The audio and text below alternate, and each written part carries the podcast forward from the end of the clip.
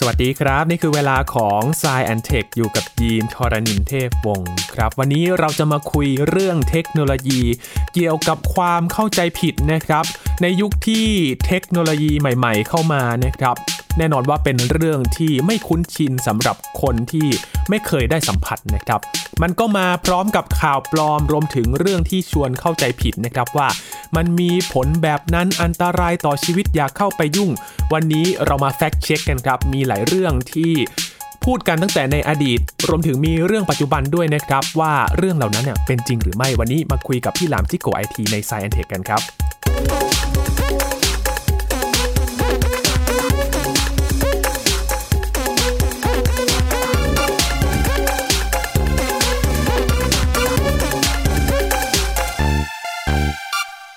ในยุคที่การเข้าถึงข้อมูลเข้าถึงได้ง่ายนะครับ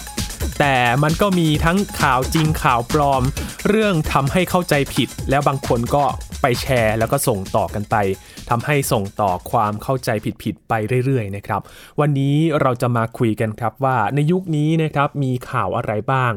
ที่เขาเชื่อกันว่าอย่างนั้น แล้วจริง ๆ มันเป็นยังไงกันนะครับ อยู่กับพี่หลามที่รักบุญปรีชา หรือว่าพี่หลามจิโกไอทีแล้วนะครับ สวัสดีครับพี่หลามครับ สวัสดีครับคุณยีน สวัสดีครับ คุณผู้ฟังทุกท่านครับ ครับในยุคตอนนี้นะครับพี่หลามที่เทคโนโลยีเนี่ยใครๆก็เข้าถึงง่ายนะครับ มันเป็นความเคยชินกับเราแล้วนะครับ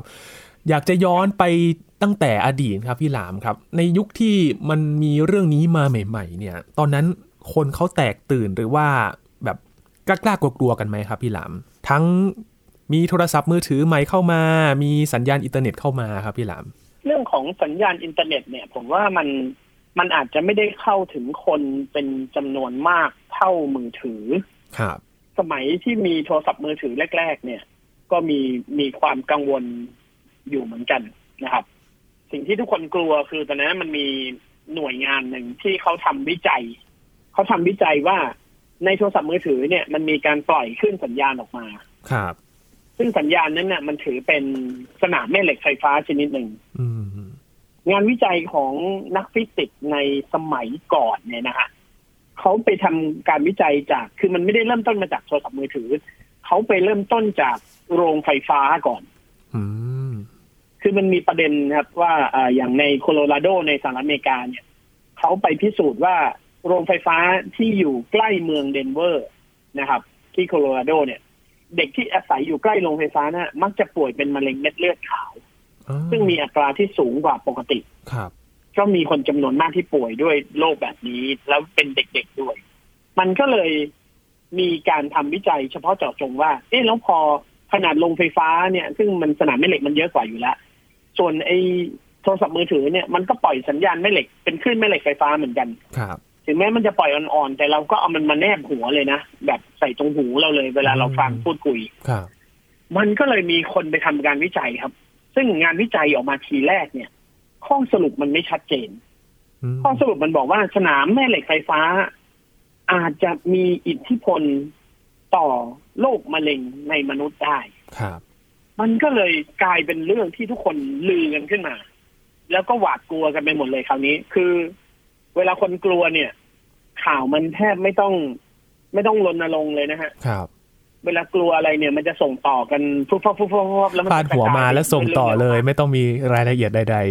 ใช่ใช่แล้วพร้อมที่จะเชื่อทันที ๆ ครับ แต่เวลาจะบอกว่าไอ้สิ่งที่กลัวไม่จริง ต่อให้มีคนไปยืนพูด ต่อหน้าเราก็ไม่เชื่ออยู่ดี เออครับ ความพยายามมันผิดกันเลยเห็นไหมคือมนุษย์เราเนี่ยจะไม่เชื่อ ถ้ามีคนมาบอกเขาว่าสิ่งที่เขากลัวอยู่ มันไม่น่ากลัว หรือมันไม่ได้อันตราย ครับ อ่า อันนี้เป็นเนเจอร์ของมนุษย์ชนิดหนึ่ง ซึ่งคนส่วนใหญ่เป็นอย่างนั้นก็คือ ถ้าคุณมาบอกว่าสิ่งนี้ไม่อันตรายเนี่ยผมไม่เชื่อหรอกเพราะผมปักใจเชื่อมันไปแล้วว่ามันอันตราย อืม ไอ้เรื่องสนามแม่เหล็กไฟฟ้าในโทรศัพท์มือถือมันเลยมันเลยยาวนานมาก ครับ แล้วมันก็เดือดร้อนนักวิทยาศาสตร์ นักฟิสิกส์นักวิจัยสารพัด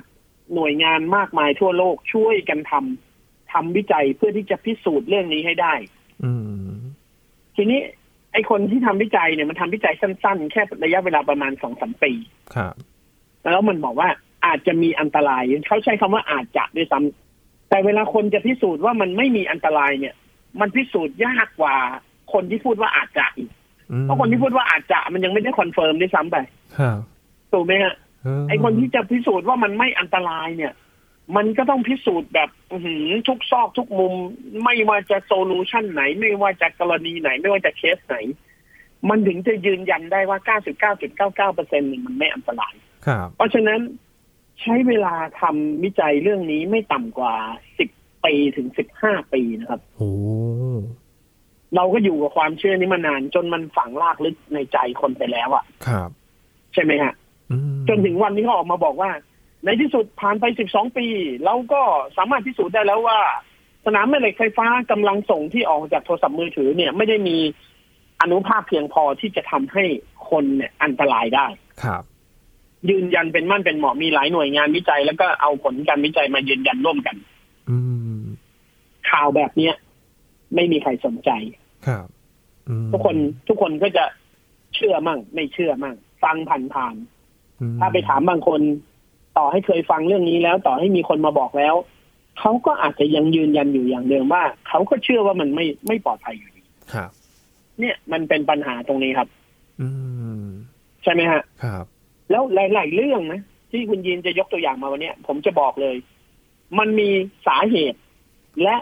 การแก้ปัญหาที่ที่แก้ได้ยาก ครับ คล้ายๆกันเลย อ่า คือมันเป็นมุมมองแบบเดียวกันหมดเลยอะ ครับ อันนี้เฉพาะสัญญาณมือถือนะฮะ มีอยู่ อืม ช่วงหนึ่งเขาบอกว่าอะไรนะ เข้าปั๊มให้ห้ามโทรศัพท์ ห้ามใช้โทรศัพท์ ใน มือ ข ถื ณะ อ ที่เติมน้ำมัน ครับ อ่า แล้วระยะเวลาผ่านมาเป็นสิบปียี่สิบปี ยังไม่มีรถยนต์คันไหนระเบิด เพราะว่าใช้โทรศัพท์ในขณะที่เติมน้ำมันเลย อืม ใช่ไหมฮะ อันนี้เวลามันพิสูจน์ตัวเองนะ เพราะว่า ครับ ไม่มีใครมาทำวิจัยเรื่องนี้ ครับ แต่มันเป็นข่าวลือมาจากไหนไม่รู้ แล้วก็ออกเป็นกฎกันอะไรเนี้ย อ่า ซึ่งผมก็ว่าโอ้โหในปั๊มนี่คนโทรศัพท์มือถือ ผมว่าวันหนึ่งนี่เยอะนะ คือมันเป็นปกติไปเลยครับ เวลาเราดับเครื่องรถใช่ไหมครับพี่หลาม เราก็ควักมือถือมาเช็คดูแล้วว่า มีอะไรบ้างระหว่างเติมน้ำมัน แล้วทุกวันนี้เราเราใช้มือถือจ่ายเป็นออนไลน์แบงกิ้งอ่ะเรา ครับ จ่ายเงินค่าน้ำมันกันอ่ะ อืม ถ้ายังห้ามเรื่องนี้อยู่เราเราก็คงจ่ายเงินผ่านออนไลน์แบงกิ้งกันไม่ได้ละ ครับ ถ้าไม่มีตังค์จ่ายนี่ทำยังไงเนี่ย ใช่ โอ้ ยุ่งเลย ครับ โอ้จริง ๆ อันนี้เป็นเรื่องที่มันก็ไม่ได้มีอะไรที่มาวิจัย แต่ว่าโดยชีวิตประจำวันที่เราใช้กันทุกวันตามกฎที่เขาติดตรงปั๊มเนี่ย พอสังเกตจริง ๆ เอ้ามันก็ไม่ได้อีอย่างที่เขาห้ามกัน ใช่ มันไม่ได้เป็นอย่างนั้น ครับมันจะมีอีกเรื่องหนึ่งครับพี่หลามสัญญาณโทรศัพท์มือถือใช่ไหมครับ แล้วก็เขาก็จะห้ามกันว่า อย่าไปอาศัยอยู่ใกล้ ๆ กับที่ตั้งเสาส่งสัญญาณ นะอย่าไปอาศัยอยู่ใกล้ใกล้เสาส่งสัญญาณ ครับ บางคนอาจจะไม่รู้ว่าถ้าเราเป็นตึกอาคาร และเรามีพื้นที่บนหลังคาบนดาดฟ้าของอาคารเรา ครับ ว่างอยู่แล้วมีคนมาขอตั้งเสาสัญญาณมือถือ อืม เราได้ค่าใช้จ่ายเดือนหนึ่งประมาณหมื่นถึงสองหมื่นบาทเลยนะครับ ต่อเดือน อืมครับ คือผู้ผู้ให้บริการเขาก็ต้องมาจ่ายค่าเช่าที่แล้วก็ค่าบริการ ครับ แล้วก็อาจจะต้องจ่ายค่าน้ำค่าไฟให้เราด้วย เพราะว่ามันก็ต้องใช้ไฟบ้านเรา อืม ใช่ไหมครับอุปกรณ์เหล่านั้นเนี่ย ถ้าอยู่ในเมืองเขาก็ต้องหาที่ติดตั้ง ซึ่งมันอาจจะเป็นบ้านคนก็ได้อาจจะเป็นสำนักงาน หรืออาจจะเป็นอาคารสถานที่ตรงไหนก็แล้วแต่ ครับ บางทีเราก็เราก็ไม่รู้ด้วยซ้ำไปครับว่าว่าไอ้ตึกที่เราอยู่เนี่ย ข้างบนเนี่ยมันมีเสาสัญญาณหรือเปล่า หรือบางคนอยู่ในคอนโดเนี่ยโอ้โหเสาสัญญาณนี่มาปักอยู่ข้างหน้าต่างเลยเพื่ออะไรเพื่อให้คอนโดสูงๆเนี่ย มันจะมีปัญหาว่าคลื่นสัญญาณมือถือมันจะขึ้นไปไม่ถึง คนที่อยู่คอนโดชั้นสิบขึ้นไปยังจะมีปัญหาเรื่องคลื่นสัญญาณมือถือ ครับ เพราะงั้นเขาก็ต้องไปติดเสา ติดเสาในลักษณะที่เป็นแนวดิ่ง ยิงขึ้นเป็นแนวแนวดิ่ง เพื่อให้คนที่อยู่ในตึกชั้นยี่สิบกว่าๆใช้ได้ ใช่ไหมฮะ อืม เสาตรงนั้นเนี่ยมันดูเหมือนมีกำลังส่งสูงแล้วก็เอ่อมีความแรงของสัญญาณมากกว่ามือถือมากนะ ค ครับ รับ ถ้าถามว่าการที่แต่ละคนกังวลว่ามันจะมีผลเนี่ย คือผมว่าถ้าเป็นคนปกติไม่น่าจะมีผล เพราะไม่งั้นเนี่ย หน่วยงานต่างๆ เนี่ย คงไม่ปล่อยให้เขาเอาเสาเหล่านี้ไปขอติดตามบ้านคนได้ ถ้ามันไม่ได้ถูกพิสูจน์กันมาแล้ว ครับ แล้วถ้ามันเคยมีปัญหา มันก็อาจจะมีเคสเหล่านี้ออกมาแล้วด้วย แต่อย่างผมเนี่ยทำงานเกี่ยวกับเรื่องข่าวไอทีเนี่ย เราอยู่ในวงการนี้มา 20 กว่าปี ผมยังไม่เคยเจอคนที่มีเสาสัญญาณมือถืออยู่บนหลังคาบ้านแล้วมีอาการเจ็บป่วย ครับ คือเขาอาจจะเจ็บป่วยด้วยสาเหตุอื่น แต่มันไม่ใช่ด้วยสาเหตุนี้แน่นอน อื ใช่ไหมฮะ เพราะเรายังไม่เคยเจอข่าวแบบนี้ ครับ ผมก็เลยคิดว่า อันนี้เนี่ยก็ไม่ไม่ได้หาข้อมูลนะครับ ว่ามันมีงานวิจัยยืนยันหรือเปล่าว่ามีหรือไม่มี แต่ผมว่าผมไม่เคยเจอนะฮะเรื่องของเสาสัญญาณเนี่ยไม่ไม่เคยเจอ ครับ ครับ น้องชายยีนอยู่หอพักครับพี่หลามก็ใกล้ๆกันก็มี เป็นไงครับ มีเสาส่งสัญญาณเหมือนกันครับ ก็อยู่มา อยู่ใกล้ๆ สองสาม หน้าต่าง ปี เลยใช่ไหมฮะ ใช่ครับผมอยู่ในเหมือนบ้านหลังถัดไปเลยครับพี่หลาม คืออุปกรณ์พวกเนี้ยคลื่นความถี่แรงๆพวกเนี้ย ถ้ามันจะมีปัญหานะ มันจะมีปัญหากับคนที่ใส่หัวใจเทียม ครับ ที่จะต้องมีระบบแม่เหล็กไฟฟ้าอะไรสักอย่างอุปกรณ์อวัยวะร่างกายไฟฟ้าอะไรเงี้ย คนที่ใส่วาล์วลิ้นเปิดปิดของหัวใจไฟฟ้าอะไรเงี้ย คนเหล่านั้นอาจจะมีผลต่อสัญญาณพวกนี้ซึ่งโดยส่วนใหญ่เนี่ยเขาก็จะระมัดระวังตัวอยู่แล้วครับ ครับ เขาก็จะไม่อยู่ใกล้หม้อแปลง จริงๆ มันไม่ใช่แค่เสาสัญญาณอย่างเดียว ไอ้พวกหม้อแปลงไฟของการไฟฟ้า อันนี้ก็ขึ้นสนามแม่เหล็กมหาศาลเหมือนกัน ครับ อ่า แล้วเขาก็จะไม่เดินผ่านเครื่องเอ็กซเรย์เดินผ่านเครื่องสแกนต่างๆ ในสถานที่อาคารต่าง ครับ ๆ คนเหล่านี้เนี่ยเขาจะระวังตัวเองอยู่แล้วเพราะเขารู้ว่า ถ้าเขาเอาตัวเองไปอยู่ในอุปกรณ์ใกล้ๆเหล่านี้มันจะมีปัญหาได้ อืม นะฮะ ครับผม ส่วนคนธรรมดาปกตินี่ ผมว่าไม่น่ามีปัญหาใดๆนะ อืมอีกเรื่องหนึ่งครับในยุคนี้ครับ ยุค 5G ครับพี่หลาม พาไปที่ สหรัฐอเมริกานะครับ จริง ๆ เรา โอ้ เคยคุยเรื่องนี้ตอนโควิด -19 ระบาดใหม่ๆนะครับ ที่มีการไป ใช่ ทุบเสาส่งสัญญาณ 5G บอกว่าเนี่ยมันเป็นตัวกระจายเชื้อโควิดนะ อย่าเอามาใกล้บ้านนะ เผา ใช่ อ่าเสาส่งสัญญาณไปทำร้ายพนักงานเลยก็มีนะครับพี่หลาม อันนี้ อืม มีอีกข่าวหนึ่งครับพี่หลามที่เกิดขึ้นที่สหรัฐอเมริกา เขากลัว ครับ ว่าสัญญาณ 5G เนี่ยจะเป็นอันตราย แล้วทำให้ร่างกายของมนุษย์ลุกเป็นไฟได้ครับ อือหือสงสัยดูพวก X-Men บ่อยกันไหม คือความถี่ยิ่งสูงเนี่ยนะฮะ เราเราต้องเข้าใจเรื่องคลื่นความถี่กันมากกว่านี้อ่ะ ครับ ความถี่ยิ่งสูงเนี่ย มันยิ่งทะลุเราไปเลย มันยิ่ง มันยิ่งไม่เกี่ยวกับเรามากมากยิ่งขึ้นอะ อืม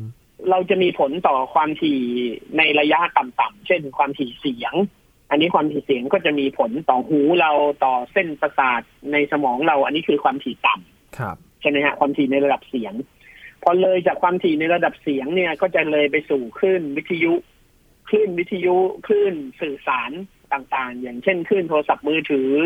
ใช่ไหมฮะ ครับ แต่อย่างปัจจุบันเนี่ยคลื่นโทรศัพท์มือถือเนี่ย เราก็โลแบนอย่างพวกหลักร้อยเมกะเฮิรตซ์ไปจนถึงหลักห้าหกพันเมกะเฮิรตซ์เนี่ยคลื่นความถี่ประมาณนี้เนี่ย มันถูกพิสูจน์เรียบร้อยแล้วว่ามันไม่มีปัญหาอะไร ครับ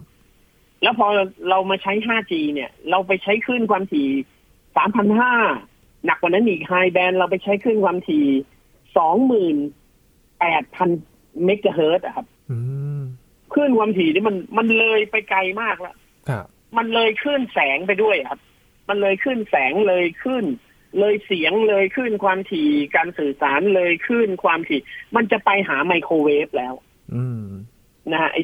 28,000 เมกะเฮิรตซ์เนี่ยมันจะไปไมโครเวฟละ ครับ ซึ่งเดี๋ยว 6G เนี่ย เราจะใช้คลื่นประมาณนั้นครับ ประมาณ 3 แสนเมกะเฮิรตซ์3แสนเมกะเฮิรตซ์ซึ่งอันนั้นคือไมโครเวฟเลย ครับ ใกล้เคียงกับคลื่นเอ็กซเรย์ละ มันเลยไปไกลแล้วครับ มนุษย์เราเนี่ย สิ่งวัตถุต่างๆ ในโลกนี้แทบไม่มีผลต่อมันละ มันสามารถทะลุทะลวงผ่านไปได้หมด เพราะว่าความถี่มันเล็กเล็กกว่าอนูเราอีกครับ อืม เล็กกว่าอนูในร่างกายเราอีกมันมันสามารถทะลุผ่านชั้นสมองเราได้ โดยที่มันไม่ได้ คือมันเหมือนเป็นคนละโลกกันแล้วอะ ครับ เพราะฉะนั้นสิ่งที่ผมแปลกใจก็คือคนเนี่ย แม้กระทั่งชาวต่างชาติทางฝั่งยุโรปทางฝั่งอเมริกาที่เขาดูเหมือนจะสีวิไลกว่าคนในบ้านเราเนาะหรือบางทีเขาอาจจะดูแบบเจริญนะ ดูวัฒนธรรมความเป็นอยู่เขาเจริญ แต่ก็ไม่น่าเชื่อว่า เออฝรั่งเขาก็งมงายได้เหมือนกันนะ อืม นะฝรั่งก็งมงายได้เหมือนกัน เออ อยู่ดีๆคนมันจะลุกเป็นไฟเนี่ยอื้อหือ โอ้โห ปัจจัยทางวิทยาศาสตร์เนี่ยมันยากมากเลยนะ ครับ เช่นอะไรในตัวเราที่มันจะติดไฟได้ ได้ไวแล้วก็ติดไฟได้เร็วขนาดนั้นนะ อืม คือมันจะต้องมีอุณหภูมิความร้อนสูงมากอะที่พุ่งเข้ามาหาเราแล้วเราถึงจะลุกไหม้ทั้งตัวได้ ครับ มันโอ้โหนึกให้เป็นเหตุผลว่าโอกาสที่จะเกิดขึ้นได้ยังไงเนี่ย ยังนึกไม่ออกเลย อืม ทีนี้คนที่เชื่อเรื่องเหล่านี้เนี่ย มันต้องผสมจินตนาการเข้าไปในหัวละ ครับ นะฮะ เขาบอกว่าจินตนาการเนี่ยสำคัญกว่าความรู้ ใช่ไหมฮะเพราะฉะนั้นจินตนาการเนี่ยมันอยู่เหนือ อยู่เหนือข้อมูลความจริงและอยู่เหนือความรู้สึกนึกคิดทั้งปวงครับ อืม นะฮะ ฮะ มันต้องจินตนาการกันหนักมากกว่าจะไปถึงขนาดนั้นได้ เรียกว่ามโนกันสุดๆเลยทีเดียว อาจจะเป็นหนังไซไฟที่เกิดขึ้นนะครับ พอมีสัญญาณ 5G ใช่ เพราะว่าที่ ยิ่งตอนไปลือ ครับ ว่าโควิด 19 มากับเสา 5G นี้ผมก็ยังนึกในใจแม่ผมอยากไปนั่งคุยไอ้คนที่มันเริ่มลือจริง อืม ๆ ผม อยากจะฟังเขาสักนิดนึงอ่ะว่าเขาโยงยังไงให้มันมาเกี่ยวข้องกันได้ ครับ เนะคุณเอาอะไรโยงเนี่ยแม่ อยากจะรู้จริง ๆ มันเป็นตรรกะที่ล้ำลึกจนเกินกว่ามนุษย์อย่างผมจะเข้าใจได้ อืมครับคือตอนนี้ไม่ใช่เรื่องคนฝั่งไหนแล้วนะครับพี่หลามคนฝั่งยุโรปอเมริกา เออ แต่ว่าอันนี้ขึ้นอยู่แต่ความเชื่อส่วนบุคคลแล้วนะครับ ว่าเขาจะเชื่อยังไงกัน นั่นน่ะสิฮะ คือเราแทบจะพิสูจน์ได้เลยอะว่า วัฒนธรรมและความเจริญเนี่ย ไม่ได้เป็นเครื่องบ่งชี้ แต่อย่างใดว่าคนจะเจริญไปด้วย ฮะ อืม ต่อให้เรา ต่อให้อีลอนมัสก์ไปดาวอังคารได้ ผมว่าคนเหล่านั้นก็สามารถไปงมงายบนดาวอังคารได้เช่นกันครับ อืมครับเพราะว่าช่วงนี้นี่ที่อเมริกาก็เริ่มที่จะใช้สัญญาณ 5G กันแล้วนะครับ มันก็เลยมีเรื่อง ครับ อันนี้มาเผยแพร่ข่าวลือกันไปนะครับทำให้คนนี่แตก โอ้ยแน่ ตื่น ดี กัน ครับ ในอดีตมันมีเรื่องบางเรื่องที่ทุกวันนี้ยังยังเป็นกันอยู่เลย ก็มีนะ ถ้าไม่ใช่เรื่องของมือถือ ไม่ใช่เรื่องของ 5G โอ้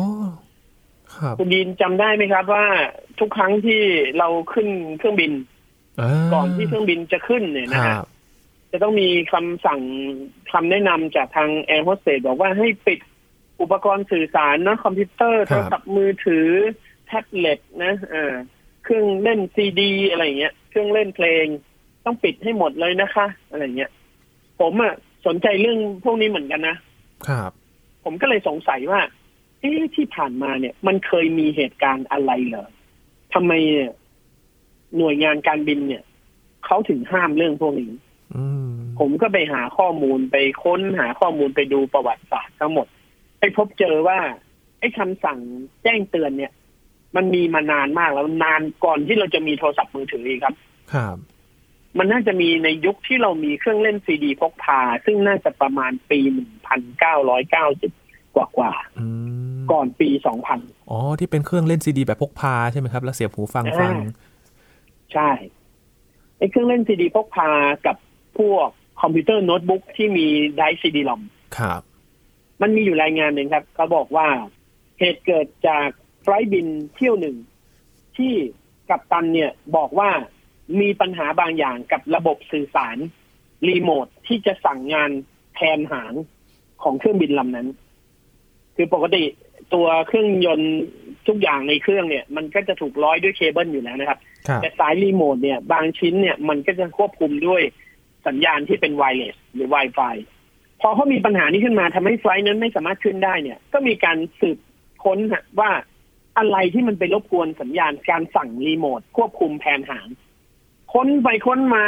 จนกระทั่งให้ผู้โดยสารลง แล้วขอตรวจค้นอุปกรณ์ทุกคนนะฮะว่าอุปกรณ์ใดบ้างที่จะมีคลื่นความถี่ ซึ่งน้อยมากนะ เพราะว่าสมัยนั้นยังไม่มีใครพกพาถือ นั้นแต่ละคนเนี่ยผู้โดยสารแต่ละคนจะมีอุปกรณ์ที่มันสามารถปล่อยคลื่นความถี่ออกมาได้น้อยมาก ครับ เขาก็ไปไล่ดูอย่างไปเจออย่างอุปกรณ์อย่างพวกเครื่องเล่นซีดีพกพา หรือโน้ตบุ๊กที่มีซีดีลอมไปเจอว่าในหัวอ่านของซีดีลอมเนี่ยซึ่งมันจะยิงเลเซอร์ลงมาอ่านแผ่นเนี่ย ไอเลเซอร์ตัวเนี้ยมันดันเป็นความถี่เดียวกัน กับรีโมทที่ควบคุมแผนหางของเครื่องบิน อืม คุณยินนึกภาพบอกไหมครับ ครับ พอมันเป็นความถี่เดียวกันเนี่ย โอกาสที่มันจะรบกวนกันเนี่ย มันมี อืมอืม อืม มันมีครับ ครับ เขาก็ไปเจอสาเหตุตรงนี้แล้วเขาก็เออแบบฮือฮากันตอนนั้นแบบว่า เอ้ย อย่างนี้เราต้องออกกฎละ ก็ต้องไปออกเป็นกฎการบินเลยว่า ห้ามใช้อุปกรณ์ที่เป็นคอมพิวเตอร์ หรือเครื่องเล่นเพลงในยุคแรกๆนะคำสั่งที่ออกมาแรกๆเออเครื่องเล่นเพลงพกพา ครับ นะแม้กระทั่งเครื่องเล่นคาสเซ็ตก็โดนไปด้วย เพราะว่าอะไรก็เป็นเครื่องเล่นเพลงเหมือนกันไม่ใช่เครื่องคาสเซ็ตเนี่ยมันเมคานิกมากๆเลย มันไม่มีคลื่นความถี่เลย มันเป็นมอเตอร์หมุนแล้วก็เป็นหัวอ่านบนแถบแม่เหล็กแค่นั้นเอง ครับ ก็ยังโดนไปด้วย อืม เครื่องคอมพิวเตอร์ก็โดนไปด้วยเพราะมีซีดีลอมพอผ่านมาจนถึงปีสองพันเราเริ่มมีโทรศัพท์มือถือ ครับ ใช่ไหมฮะ เราเริ่มมีโทรศัพท์มือถือ ไอ้คำสั่งห้ามเนี่ยก็ควบรวมไปถึงโทรศัพท์มือถือด้วย ทั้งทั้งที่โทรศัพท์มือถือเนี่ยคลื่นความถี่มันไม่ใช่คลื่นความถี่เดียวกันกับหัวอ่านซีดีลอมเลย อืม แล้วในหลักการปฏิบัติเนี่ย พอหน่วยงานนั้นเขาเจอ เขาก็หลีกเลี่ยงคลื่นความถี่ของเลเซอร์ บนบนซีดีลอมกับเครื่องความถี่ที่จะทำรีโมทตัวนี้ ระบบเครื่องบินก็ได้จูนหนีกันเรียบร้อย แต่เพื่อความปลอดภัยเนื่องจากกฎการบินเนี่ย เวลามีอะไรไปบินบนฟ้าแล้วเนี่ย การที่จะไปแก้ไขปัญหาเฉพาะหน้าบนท้องฟ้ามันทำได้ยาก อืม กฎนี้จึงถูกยึดไว้แล้วก็ใช้มาเป็นเวลาอย่างยาวนานกว่า 20 ปีเกือบ 30 ปี ครับ ช่วงสักประมาณหลังปี 2015-2016 เนี่ย ผมก็เริ่มแบบได้เดินทางบ่อยขึ้นใช่ไหมฮะ ครับ เราได้นั่งเครื่องบินบ่อยขึ้น พอเราได้ไปเมืองนอกเนี่ย ผมค้นพบว่ากฎพวกนี้เนี่ย ในเมืองนอกหลาย ๆ ประเทศนะครับ เริ่มยกเลิกแล้วนะครับกฎการบินเนี่ย อืม ผมก็แรกตอนแรกผมก็แปลกใจก่อนว่าเอ๊ะบางทีเราก็เผลอนะ คือเราทุกคนก็จะรู้ว่าเขาห้ามแต่เราก็จะดื้อดึงนิด แอบเล่น ๆ เราเป็นพวกโรคจิตนะเราเป็นพวกโรคจิตอ่ะมีความรู้สึกว่าถ้าเขาห้ามแล้วเราเล่นมือถือได้เนี่ย เราจะมีความสุขมาก อันนี้เป็นโรคจิตชนิดหนึ่งผมก็เป็นโรคจิตเหมือนกันผมก็พยายามแบบว่าเอ้ยนี่เนี่ยอุ้ยทำไมวันนี้แอร์โฮสเตสไม่มาบอกให้เราปิดมือถือเลยอ่ะเราก็เล่นมือถือจนเครื่องบินมันเคลื่อนตัว แล้วก็ไปเทคออฟบนรันเวย์แล้วอ่ะ อืม ในขณะที่เครื่องบินขึ้นผมก็ยังเล่นอยู่เลยไฟก็ส่องหน้า ห้องมืดๆนะไฟก็ส่องหน้าผมแอร์โฮสเตสก็เดินผ่านผม เดินผ่านเฉยไม่คิดจะตักเตือนอะไรเลย อืม ผมก็เลยสงสัย พอลงเครื่องบินมาเราก็ไปหาข้อมูลครับ เราก็ไปค้นอินเทอร์เน็ต ค้นพบว่าหลายๆเมืองในสหรัฐอเมริกา ได้ยกเลิกกฎข้อนี้ไปแล้วครับ ครับอ่าก ฎการบินเรื่องที่บอกว่าต้องปิดอุปกรณ์เครื่องไฟฟ้า อุปกรณ์อิเล็กทรอนิกส์ทุกชนิดในระหว่างที่ขึ้นเครื่องบิน อืม ในขณะที่เครื่องบินขึ้นและลง ครับ ผมก็ไปเจอว่าเออเฮ้ยมันยกเลิกกันไปแล้ว แล้วก็พบเจออีกว่า มีสนามบินในประเทศต่างๆ รวมถึงประเทศไทยด้วย ทั่วโลกเลย อีกหลายประเทศที่ยังไม่ยกเลิกเรื่องนี้ อืม ไม่รู้เพราะอะไรนะครับ ครับ คือเขาอาจจะรู้สึกว่า การไม่ยกเลิกดีกว่ายกเลิกแล้วมีปัญหา ปลอดภัยไว้ก่อนก็คือต้องไม่อันตรายเลย ครับ ซึ่งอันเนี้ยไม่รู้เลยนะ ผมเดาไม่ถูกจริง ๆ ว่า มันจะต้องเป็นอย่างนี้ไปอีกนานแค่ไหนจนกว่าเราจะลืมเรื่องเนี้ย อืม ใช่ไหมฮะ ครับ ผมว่าเออนึกไม่ออกเลยว่าแล้วเมื่อไหร่อ่ะเมื่อไหร่เขาถึงจะยอมรับกันว่า มันไม่ได้มีปัญหาอะไรจริง ๆ แล้ว แล้วมันถึงไม่ต้องห้ามกันแล้วอ่ะ ครับ ไอเราจะไปท้วงติงบ่อย ๆ เราก็ดูน่าเกลียดนะฮะคือถ้าผมจะไปบอกว่ายกเลิกได้แล้ว คนอื่นเขายกเลิกกันแล้วอะไรเงี้ย ครับ เราก็จะกลายเป็นคนไม่ดีทันทีเลยเนี่ยชอบเสี่ยงอันตรายชอบเอาอันตรายมาเสี่ยงอะไรเงี้ย อื เห็นไหม ก็ไม่มีใครกล้าไปห้ามเรื่องพวกนี้อะ อืม บางทีลองนึกดูดิใครจะกล้าไปบอกหรือว่า ครั ไป บ ไปยื่น ไปยื่นให้กับกรมการบินทุกประเทศทั่วโลกบอกว่า เนี่ย มันไม่มีปัญหาเรื่องนี้แล้วคุณยกเลิกเถอะเขาโยนกลับมาคำเดียวคุณรับผิดชอบไหมล่ะ อ๋อ จบไง เพราะทุกคนเขาเชื่อแบบนั้นตั้งแต่แรกอยู่แล้ว อ่า มันฝังใจไปแล้วอ่ะมันกลายเป็น มันไม่ใช่ความเชื่อแล้วนะ ผมว่ามันเป็นประเพณีไปละ ครับ เพราะตอนแรกยินก็สงสัยนะครับ เราก็เข้าใจว่าตอนขึ้นเครื่องบินแรก ๆเขาห้ามเล่นโทรศัพท์มือถือเลย ตั้งแต่เดินทางจนถึงจมนะครับ แต่ยินก็สงสัยว่าหลังๆ มันมีสายการบินที่เขาอนุญาต หรือว่ามีบริการ Wi-Fi บนเครื่องบินยินก็งงเอ๊ะเอ๊ะหรือว่าเล่นบ น เป็นเครื่องบินได้แล้ว อืมอืมครับผม ก็เลยอ้าวเอ้ยจริง ๆ มันก็เล่นได้หรือว่าไม่ได้กันแน่นะครับ ตอนนี้ ใช่ใช่อย่างอย่างทุกวันนี้เรามีเรามี Wi-Fi บนเครื่องบินแล้วอะ ครับ แล้วถามว่าไอ้กฎนี้มันมันไม่สวนทางกับ Wi-Fi บนเครื่องบินเหรอ ครับ ใช่ไหม อืม เออเรามีโทรศัพท์อยู่บนเครื่องบินแล้วอะซึ่งโทรศัพท์มันก็ต้องเป็นโทรศัพท์มือถือนี่แหละ เป็นแต่ว่ามันทำเป็นโทรศัพท์ที่เป็นแบบเหมือนมีสายติดตั้งอยู่บนเก้าอี้เราแค่นั้นเอ อื ง ม ใช่ไหมฮะ ครับหรือเพราะว่าให้เล่นแต่ สมัยแรกๆผม Wi-Fi แต่ว่าปิด สมัยแรก สัญญาณมือถืออย่างเดียวครับพี่หลามแบบปิดที่มันเป็นเครือข่ายของโทรศัพท์ แต่ว่าอนุญาตให้เฉพาะ Wi-Fi หรือเปล่าครับ ไม่ใช่คือ คืออย่างโทรศัพท์มือถือบนท้องฟ้ามันมันไม่มีสัญญาณอยู่แล้วไงครับ ค่ะ เครื่องสัญญาณมือถือมันไปไม่ถึงอยู่แล้ว เราควรปิดอยู่แล้วเพื่อไม่ให้มันกินแบต อืม แต่ Wi-Fi มันก็คือมือถือแล้ว แล้วมันต่างจากการใช้มือถือตรงไหนอะ เออ มันก็คือมือถือนี่แหละ ค่ะ ถูกไหมฮะ เออ แล้วมือถือมันก็ไม่ได้มีอะไรที่ปล่อยขึ้นความถี่เดียวกันที่จะไปรบกวนกับไอ้อุปกรณ์สื่อสารในเครื่องบิน ครับ สั่งรีโมทคอนโทรลสารพัดสารเพนั่น อืม คือมือถือมันไม่ควรถูกห้ามให้เล่นตั้งแต่แรกแล้ว มันควรจะจบตั้งแต่เครื่องคอมพิวเตอร์ที่มีซีดีลอมแล้วเครื่องคอมพิวเตอร์เครื่องไหนที่ไม่มีซีดีลอมก็ควรได้รับการอนุญาตได้แล้ว ครับ ใช่ไหมฮะ อืมอืม ผมเคยเห็นฝรั่งนะเขาพกเครื่อง macbook air ตัวเล็ก ๆ เนี่ย แล้วเขาก็เล่นอยู่ แล้วเขาก็นั่งพิมพ์งานเขาอยู่แอร์โฮสเตสก็มาบอกว่า ปิดก่อนนะคะเขาก็บอกว่าเครื่องเขามันไม่มีซีดีลอมเหมือนเขาไปแบบไปศึกษาเรื่องนี้มาแล้วไงแอร์โฮสเตสบอกไม่ได้ค่ะมันเป็นกฎ คือเข้าใจว่ามันเป็นกฎไง อืม แต่พอกฎมันมันครอบคลุมมากเกินไป มันก็ต้องได้รับการแก้ไขบ้าง ครับ ซึ่งอันเนี้ยไม่เข้าใจ อืม ซึ่งอันเนี้ยไม่ไม่รู้ว่ามันเป็นเพราะอะไร อาจจะต้องอยู่ที่หน่วยงานที่ควบคุมการบินหรือเปล่าครับพี่หลามเพราะว่าถ้าเป็น ใช่ ฝ่ายบริการอาจจะ ไม่สามารถ ที่จะ ใช่ใช่ เลี้ยง คือ ได้ คนทำงานเนี่ย คนทำงานเนี่ยเขาทำอะไรไม่ได้หรอกเขา ครั มี บ หน้าที่ต้องปฏิบัติตามกฎไง อืม แต่คนออกกฎเนี่ยมันควรจะแก้ไขกฎ ครับ แล้วพอไปถึงให้คนออกกฎ คนออกกฎก็จะบอกว่าอ้าวเรารักษาไว้ก่อนไม่ดีกว่าเหรอดีกว่าให้มันเกิดนะครับ ก็แสดงว่าเราก็ต้องเป็นกันอย่างนี้ตลอดไปจนกว่าความเชื่อนี้มันจะตายไปจากโลกนี้อะ อืม นะฮะซึ่งซึ่งไม่รู้จะมีการสืบทอดเจตนารมณ์กันหรือเปล่านะ ผมก็ไม่แน่ใจ ครับ คือยิ่งเป็นเป็นเรื่องเทคโนโลยีแบบนี้มันต่างจากความเชื่อที่มันเป็นเรื่องอื่นๆไหมครับ พี่หลามที่แบบมันเปลี่ยนยากเหมือนกัน จริงๆมันผมว่ามันมันมีหลายเรื่องมันอาจจะมีเยอะกว่านี้ แต่เรานึกไม่ถึงวันนี้เราอาจจะยกตัวอย่างแต่ไม่ถึง ครับ มันมีหลายเรื่องมากที่เราคนทั่วๆไปอ่ะยังไม่ได้เข้าใจโดยถ่องแท้นะฮะ อืม คือไม่ได้โทษคนทั่วๆไปนะครับ ว่าว่าไม่พยายามไม่เข้าใจอะไรเพียงแต่ว่าเรื่องบางเรื่องมันก็เป็นเรื่องที่เข้าใจยากแล้วเรื่องบางเรื่องมันก็เป็นเรื่องที่ไม่ได้อยู่ในชีวิตประจำวันของผู้คนไง ครับ ใช่ไหมมันก็เป็นเรื่องปกติที่เขาไม่เข้าใจ แต่คือปัญหาคืออย่างที่ผมบอกว่า เวลามันมีปัญหาแบบเนี้ย มันไม่มีใครกล้าเข้าไปแก้ ไม่มีใครกล้าที่จะเข้าไปแก้ เพราะว่าการเข้าไปแก้เนี่ย เท่ากับเราต้องรับผิดชอบสิ่งที่จะเกิดขึ้นทั้งปดทั้งปวงเลย ครับ ถึงแม้ว่ามันจะไม่เกิดขึ้นก็ตามถึงแม้เราจะมั่นใจว่ามันไม่เกิดขึ้นก็ตามแต่คำถามคือ เราต้องเป็นคนรับผิดชอบเหรอ อืม เราแค่ต้องการจะแก้ ครับ ถูกไหมฮะเราไม่ได้จะมาทำลายสิ่งนี้นะ แต่เราแค่จะแก้ไขให้มันถูกต้องแค่นั้นเองแต่กลายเป็นว่าเราต้องรับผิดชอบทั้งหมดเลยเหรอมันเหมือนการผลักความรับผิดชอบมาให้อีกฝั่งหนึ่งอะ อืม แล้วอีกฝั่งหนึ่งก็บอกว่า ฉันมีกฎอยู่เพื่อที่ฉันจะได้ไม่ต้องรับผิดชอบ ครับ เห็นไหมฮะคุณยินว่าลักษณะแบบนี้มีในทุก ๆ เรื่องไหม โอ้ มีในทุก ๆ หน่วยงานเลยไหม ทุก ๆ เรื่องเลยครับพี่หลาม มีนะ ครับ คือทำอะไรก็ได้ที่คนที่ควบคุมดูแลเรื่องนี้อยู่ ไม่ผิด อืม โอ้โหถ้าพูดเรื่องนี้ยาวนะครับค รับ ผมจะบอกให้ถ้าพูดเรื่องนี้ยาวนะครับ โอ้ คือถ้าตั้งธงกันแค่นี้เนี่ย การพัฒนาหรือการแก้ไขสิ่งที่มันถูกต้องต่าง ๆ เนี่ย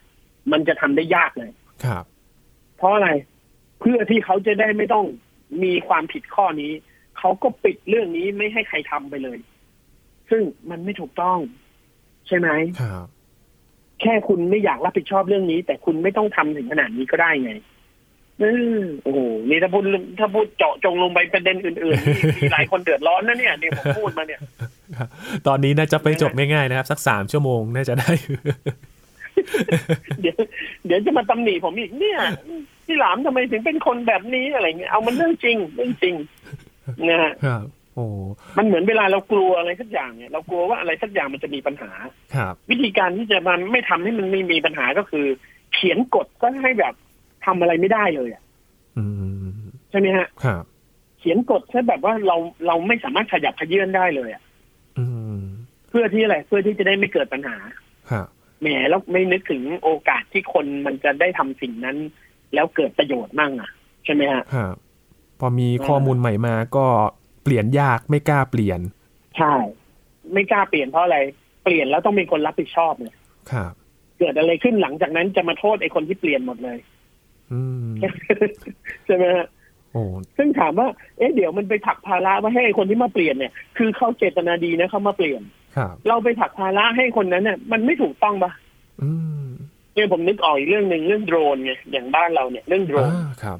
ทุกวันนี้ไม่มีใครกล้าบินโดรนหรอกซื้อมาก็ไม่กล้าบิน อืม เพราะถ้าบินปุ๊บเนี่ย ไม่ว่าคุณจะบินอีท่าไหนก็ทั้งคุณก็จะมีความผิดหมด เพราะเขาได้เขียนกฎไว้หมดแล้วว่า ทันทีที่คุณขึ้นบิน คือเจอกฎข้อเดียวอะห้ามบินเหนือหัวคนจบแล้วครับ ผมต้องไปบินที่โลกพระจันทร์นะฮะถึงมันถึงจะไม่มีหัวคนอยู่ใต้นั้นน่ะ โอ้ ถูกไหมฮะ ครับ เนี่ยแล้วพอถามว่าแล้ว แล้วทุกวันนี้ยังไม่มีใครแก้ไขกฎนี้อีกเหรอผมก็ถามกลับว่าใครล่ะครับ จะเป็นคนแก้ อืม เพราะไอ้คนแก้เนี่ย มันต้องรับผิดชอบทั้งหมดทั้งปวงเลย ครับอื มันไม่ได้แค่แก้อย่างเดียวนะ มันต้องไปแบกรับทั้งหมดไปด้วย ซึ่งมันเป็นหน้าที่เขาเหรอที่เขาต้องไปแบกรับ ครับ ไม่ถูกเรื่องเลย เห็นไหมแล้วมันก็ไม่ถูกแก้ มันก็ไม่มีใครกล้าเข้าไปแก้ แล้วมันก็เป็นอย่างนี้ต่อไปเรื่อย อืม ๆผมจะบอกเลย ผมต้องต้องติดมือถือทุกครั้งที่เครื่องบินในประเทศไทยเนี่ย ผมว่าน่าจะยันแก่ยันเท่ายันยันผมไม่อยู่บนโลกเนี้ยนะฮะ ครับ ส่วนถ้าเป็นที่อื่นเนี่ย ถ้าที่ไหนเขาไม่ห้ามเนี่ย เราก็สบายใจไป ครับโอ้ ค่ะ นี่แค่เรื่องสัญญาณโทรศัพท์มือถือนี่ได้หนึ่งตอนนะครับสงสัยต้องมีพาร์ทสองพาร์ทสามแล้วล่ะครับพี่หลามยังมีเรื่องคอมพิวเตอร์ เรื่องการใช้งานต่างๆอีกนะครับ ที่หลายๆ คนเข้าใจผิดกันโอ้โหต้องมีพาร์ทต่อแล้วครับพี่หลาม สบายสบายต่อได้เลยครับ ครับโอ้โหแต่วันนี้เรามีเรื่องที่ เอาเท่านี้ เรา ก่อน เจอกันก่อนนะครับ ในเรื่องของสัญญาณมือถือเนี่ย ก็มีหลายเรื่องที่มันเป็นความเชื่อในอดีตนะครับ พี่หลามมาถึงปัจจุบันบางเรื่องก็กระจ่างกันแล้ว บางเรื่องก็แล้วก็เอ๊ะ เชื่อกันได้ยัง ไง อย่างเช่นสัญญาณ 5G ที่ทำให้ไฟลุกแบบดีนะครับพี่หลาม มันก็เป็นมาพร้อมกับยุคที่มีทั้งข่าวปลอม มีทั้งข่าวที่คนเชื่อกันง่ายนะครับ ชวนกันตรวจสอบวันนี้นะครับ วันนี้ขอบคุณพี่หลามมากๆเลยครับ ครับผมขอบคุณครับ ครับ คุณยินครับสวัสดีครับคุณผู้ฟัคงรับนี่คือ Science Tech นะครับ คุณผู้ฟังติดตามรายการก็ได้ที่ www.thaipbspodcast.com ครับ รวมถึงพอดแคสต์ช่องทางต่างๆ ที่คุณกำลังรับฟังเราอยู่ครับ อัปเดตเรื่องวิทยาศาสตร์ เทคโนโลยี และนวัตกรรมกับเราได้ที่นี่ทุกที่ทุกเวลากับไทย PBS Podcast นะครับ ช่วงนี้ยีนทอรานินเทพวงศ์พร้อมกับพี่หลามจิโกไอทีลาไปก่อนนะครับ สวัสดีครับ